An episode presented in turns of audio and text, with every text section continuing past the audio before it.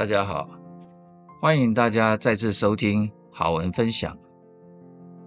在人生岁月里，无论是在家庭中，亦或是在职场或任何的环境里，我们都无法避免要与人互动。然而，在与人的互动当中，我们是抱以什么样的心态来待人处事呢？是尊重、体贴，亦或是轻蔑不屑的心态？不论是以什么样的心态来待人处事，其结果终究要自己去面对与承担。我们看，在人生的经历当中，无论是求学、工作、事业或任何事情，人人都希望能够拥有贵人的相助，其使自己的人生道路过程皆能够一帆风顺，即使偶遇逆境，也皆能逢凶化吉。那么，要如何让自己的人生道路上如有神助般的平顺，降低人生的困难险阻？所以，今天要跟大家来谈谈知人、安人，进而成就互为贵人的圆融智慧。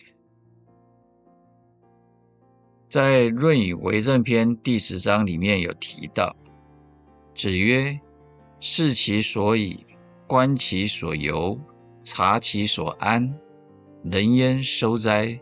人焉收哉？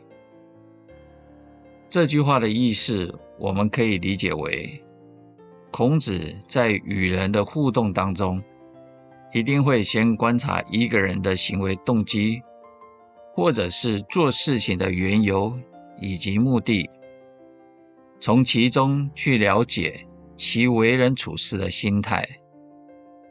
虽然人的内心和动机可能很复杂，但是只要透过仔细观察人的一言一行，相信可以从其中找到蛛丝马迹，这样才不会有所偏颇的误解他人。所以这句话提醒我们，与人互动当中，倘若我们要评估一个人，一定要远离偏见。不应该只看一个人的外表，或者是某些行为表面的特征来评价一个人。每个人都有自己的生活背景和处境，我们都应该予以尊重这些差异，并且以宽容与体贴的心态来对待他人。通过视其所以，观其所由。察其所安的方式与步骤，以便于我们在日常生活与他人的互动当中，能够更好的理解他人，建立起更加人道、宽容、和谐的社会关系。我们都曾经听过这么样的一则故事，故事的内容是这样的：伊尹。是商朝开国的君王，汤的宰相。在汤王去世之后，他传位给嫡孙太甲。由于太甲不学好，暴虐乱德，所以伊尹就把他放逐到同宫去，希望太甲能够改过自新。可是，在当时，大家以为。看到伊尹赶走了国君，以为伊尹想要去夺权篡位，所以大家都认为伊尹是个小人。然而，在经过三年的时光，当太甲改过迁善之后，伊尹就把太甲迎接了回来，也把政权交还了太甲。这个时候，大家才。恍然大悟，才知道伊尹真是个贤德的君子。所以，一个人的功过得失，岂能够因一时的表现来论断呢？所以，借由学习孔子，观人知人的方法，教我们学会如何全面观察一个人的言行举止，进而去了解每个人的优点与不足之处。千万不可因为别人啊有一两件事情呈现出不当的行为表征，就疏远了他。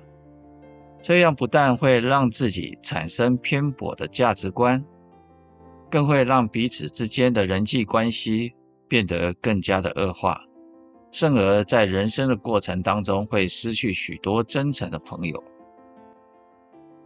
倘若如果我们常常与人我之间的互动，时刻的自我省察，看看自己的动机是不是纯善。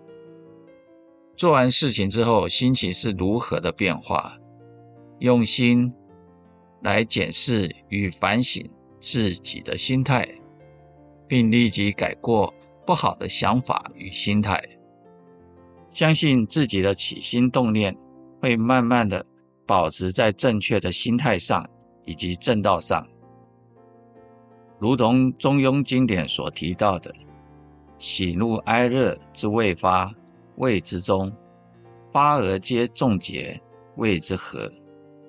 倘若我们能够日日如此来检视自己的心态，相信日后在面对生活中任何人事物所带来的烦躁及琐碎的情事，都不会扰动自己本有的良知本性，也更能以平静客观的心态来面对一切。相信自能找出最佳的解决方案，对自己的生命而言，也自能找到生命的出口。